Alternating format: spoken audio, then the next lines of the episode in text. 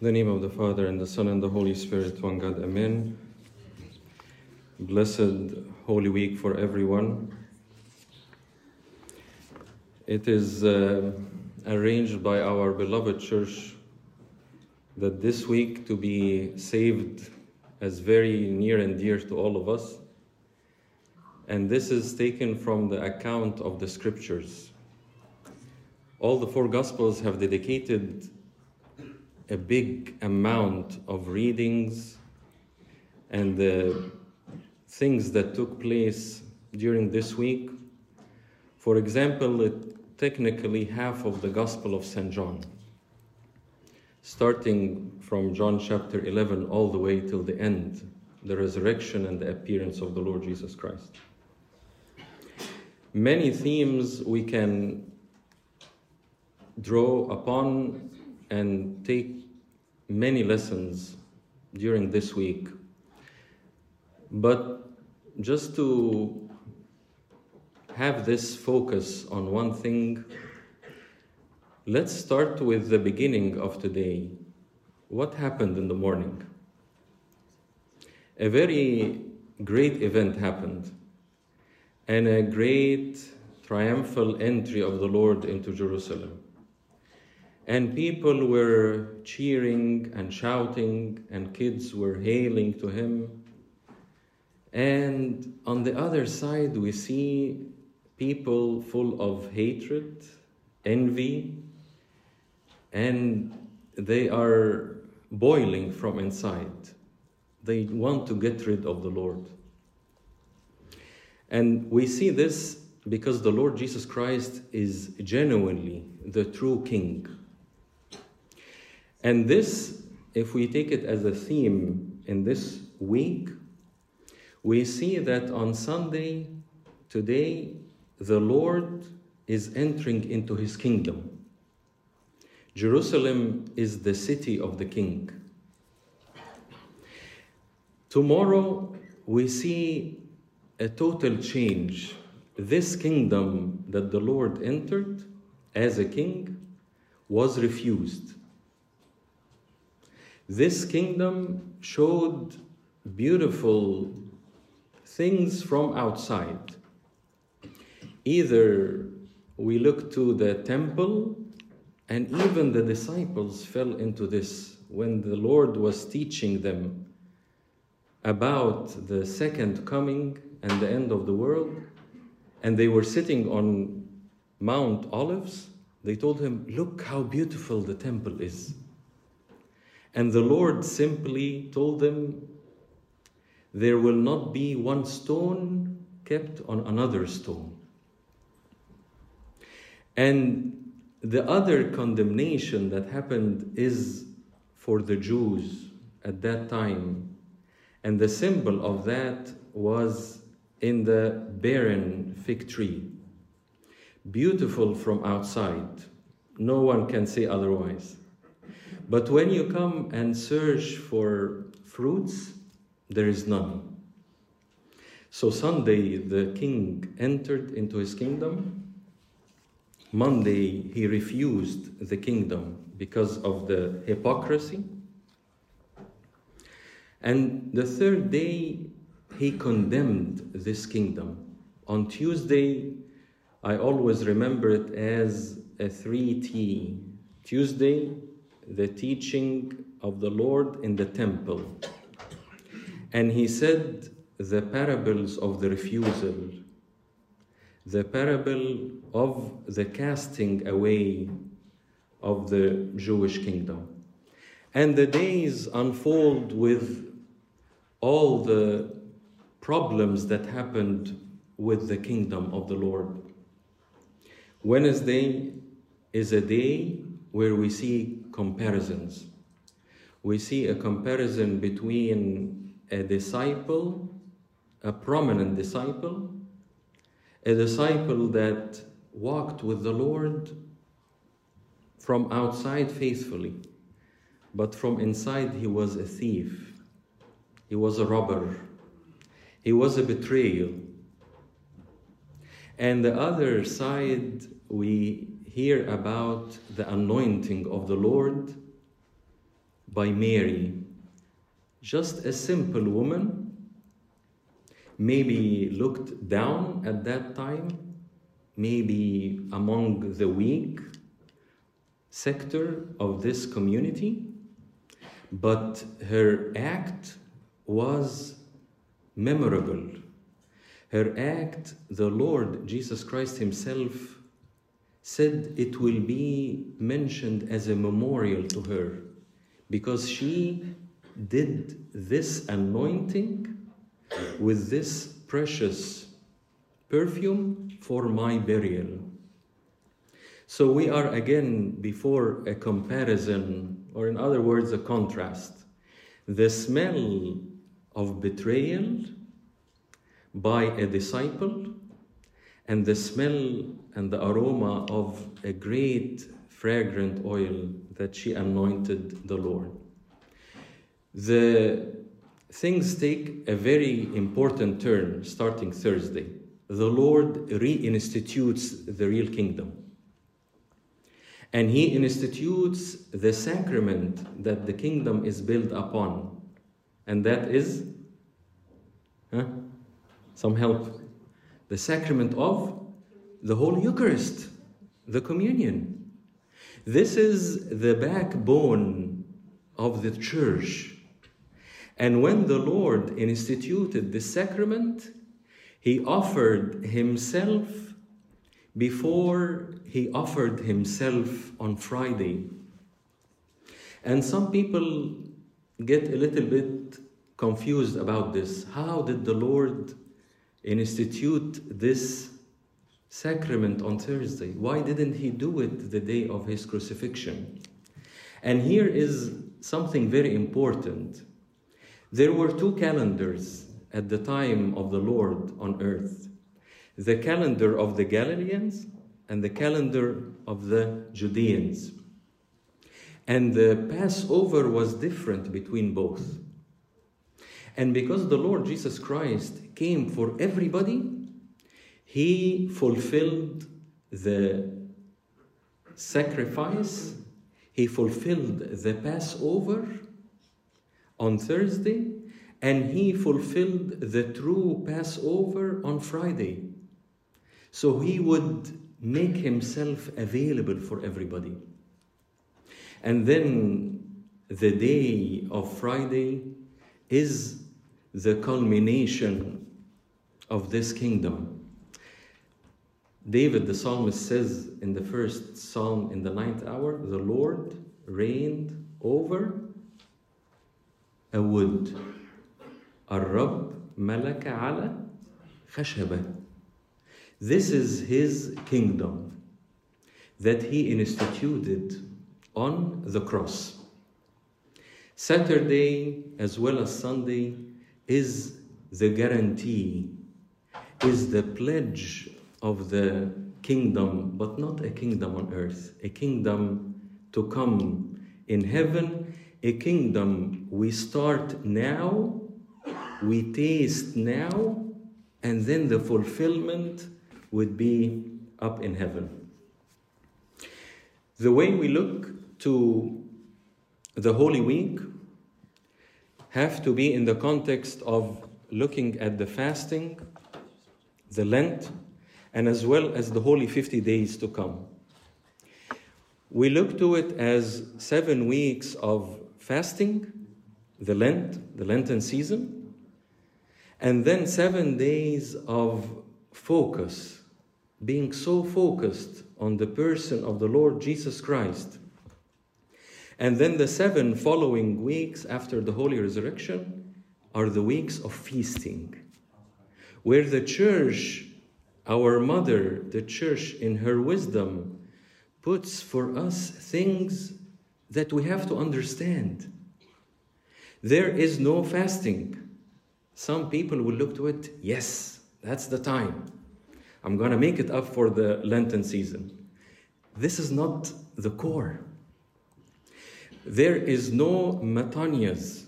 There are no prostration. Yes, I'm going to give myself a break from all the painkillers I used to take because of all the prostrations. No, my friends. This is the very superficial meaning from outside.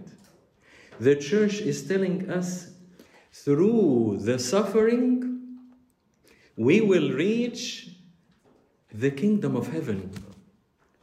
Abuna says it in the conclusion of the exposition that through his suffering, he may save us. So, one of the church fathers, St. Augustine, says it in a very, very nice way. He says the height of his glorification had to be preceded by the passion of his cross. I, as a person, as a weak person, want to reach the glorification, want to be acknowledged, want to have this high level and this dignity and this position. But this never happens, even in our secular lives. I want to gain a very nice and elite place in the society. Does this come by sitting back without doing anything? I want to be successful in a sport. Does this come by some connections that uh, someone is going to introduce me to a big team? Never happened and never will happen. Because this is the core that the Lord has put on earth to give us the idea of the better purpose to do in heaven. If I live on earth 100 years and I want to have a good place on earth, I work hard. How about if I tell you if you want to have a good place in eternity? How harder you and I should work. We have to have this really, really pinned in our minds and hearts. Otherwise, we lose a lot of things that God has given us, but we're not utilizing them fully. It is very, very clear that as we are living on earth, we aim to unite with Christ.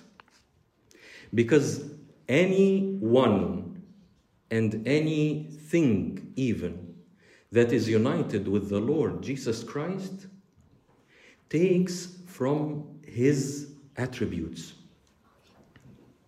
I'll give you an example. The cross, the cross of the Lord Jesus Christ. The cross is not something live, right? It's a piece of wood. To the point that it was very, very clear that you want to humiliate someone, make him crucified. What is the cross for us now as Christians? What is the cross for us? It is the glory of God. It is the sign of salvation. We have doxologies for the cross. We have psalms for the cross. We have feasts for the cross. The priests are adorned with crosses. Our houses are adorned with crosses. When I'm afraid, I make the sign of the cross. When I want to show my faith, I make the sign of the cross. A lot of things that we are very familiar now, we do with the cross. Because the cross was attributed to the Lord of glory. I want to have this eternal life with Him. I want to be united with Him.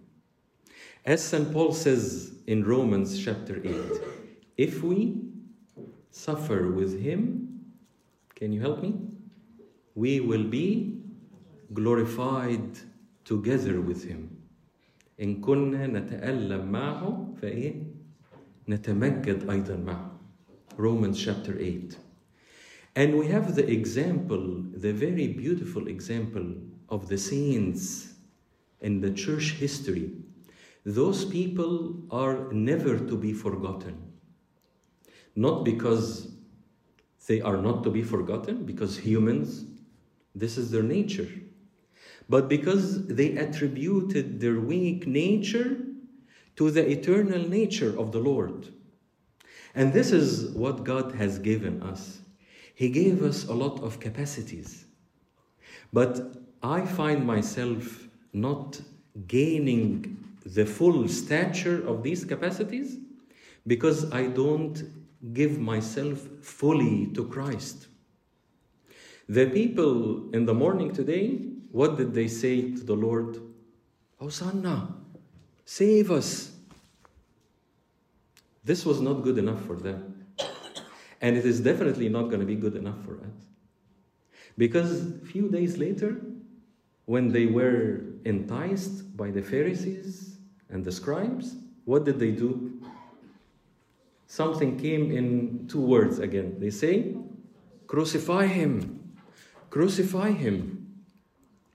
Do you think what they did was something gonna be memorable to them in a good way or in a bad way?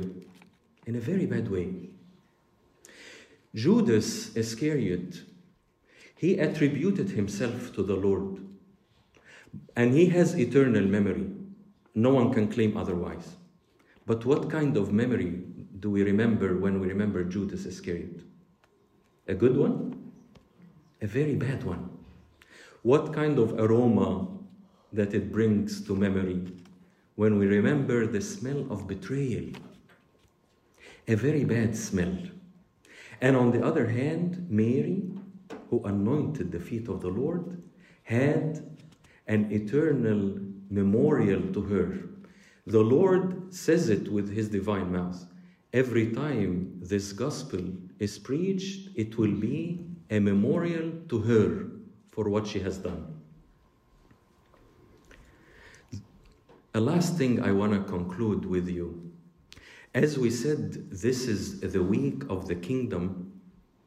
The king is entering into the kingdom, and the king is instituting the new kingdom because Jerusalem refused him. We have to think about it in the same context. We have to look into it from the first gospel of this eve and the last gospel of this eve. It talks about, about two seeds. One of them was in the Gospel of St. John, chapter 12. The Lord says with his divine mouth, If the grain of wheat did not fall in the ground and and die, it shall be left alone. But, but if it goes in the ground and dies, it shall bring many more. What is the seed or the grain of wheat? This is the life of the Lord Jesus Christ that He has invested in each one of us. I'm not talking about priests only, I'm not talking about monks or nuns only, I'm not talking about men, I'm not talking about women, I'm not uh, excluding children, I'm talking about any one that is called after the name of the Lord Jesus Christ. This is the beauty of Christianity that sometimes I don't reach the fullness of because I don't make myself fully vulnerable to the Lord. When we hear the gospel in the morning, the Lord told his disciples, Go get the donkey and the colt. And out of his simplicity, he is telling them, and if someone asks you, why are you loosing the colt? Tell them, the Lord is in need of them. Is this truly the core of it? Is the Lord in need of me? He is my creator. St. Augustine says it one time God created us, God loved us, not because we are good, but because He is good. This fact, a lot of times, get bypassed, get overridden. Sometimes I take a lot of things for granted. I take my life for granted. I take partaking of the Holy Eucharist for granted. I take the Holy Passion Week for granted. And this will never, will never bring us to the fullness of the stature of Christ, as St. Paul says in Ephesians chapter 4. We want to reach the fullness of the stature of Christ, we have to give him our full time. This being said, I'm not telling you quit your job, ditch school, don't do anything at home. This is not my message. Please look to the real meaning of the message. I can glorify God in every moment of my day. When I am playing sports, I can glorify Him. When I'm studying, I can glorify Him. When I'm going to my school, when I am working, when I'm walking in the streets, God is not calling us to separate ourselves from the world.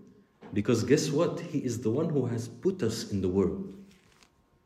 He doesn't want us to live in the world and be consumed by the world and forget about Him, our Creator, the one who has put us in this time and in this dignity of being called Christians. What separates Christianity from any other belief or religion is this it is not a set of rules, it is not a set of rituals. Have I uh, come too late? Have I made 12 metanias or 13? Oh Lord, I can't remember. Have I fasted nine hours, as the church says, or maybe eight hours and 50 minutes? This is not the core. What separates Christianity is it is a relationship with Christ. It is not following rules and rituals and forgetting about Christ Himself. It is following Him in the steps of Christ throughout this week. Our beloved, the saintly father Abuna Bishoy Kamel, had a very nice saying I will conclude with. He says, Now, Lord, I understand what it means when you said, Take up your cross and follow me. He says, My cross is my struggle against my weaknesses and the hardships that I'm facing on a day to day basis. And your cross are the sins that I'm not able to handle on my own.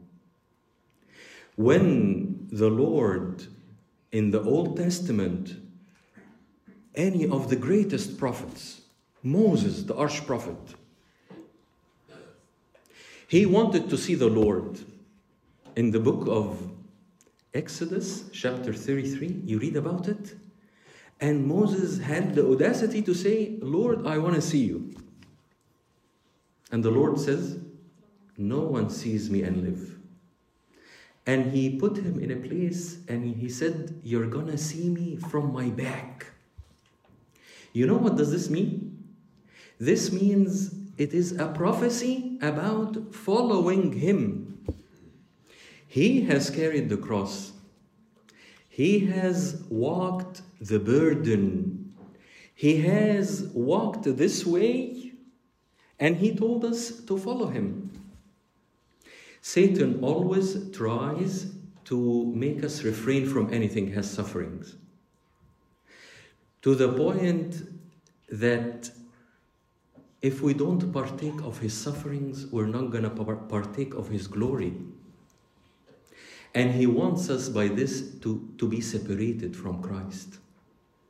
St. Paul again says it clearly in Romans chapter 8 Who shall separate us from the love of Christ?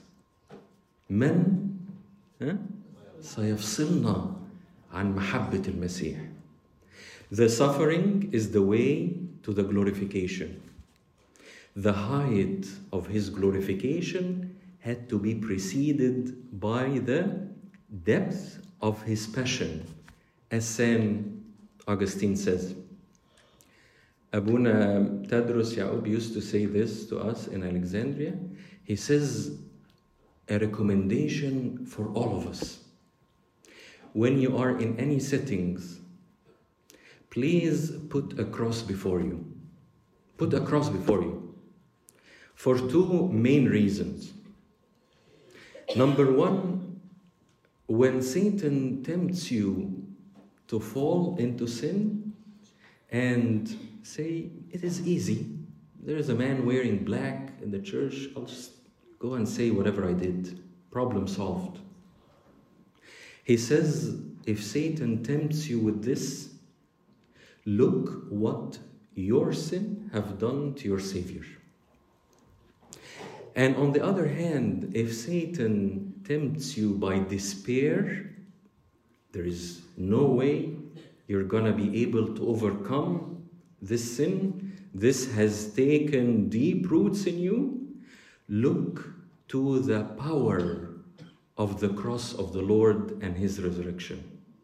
May the Lord accept our prayers, our fastings, and accept us to be united with him. Please don't just think to be associated with him.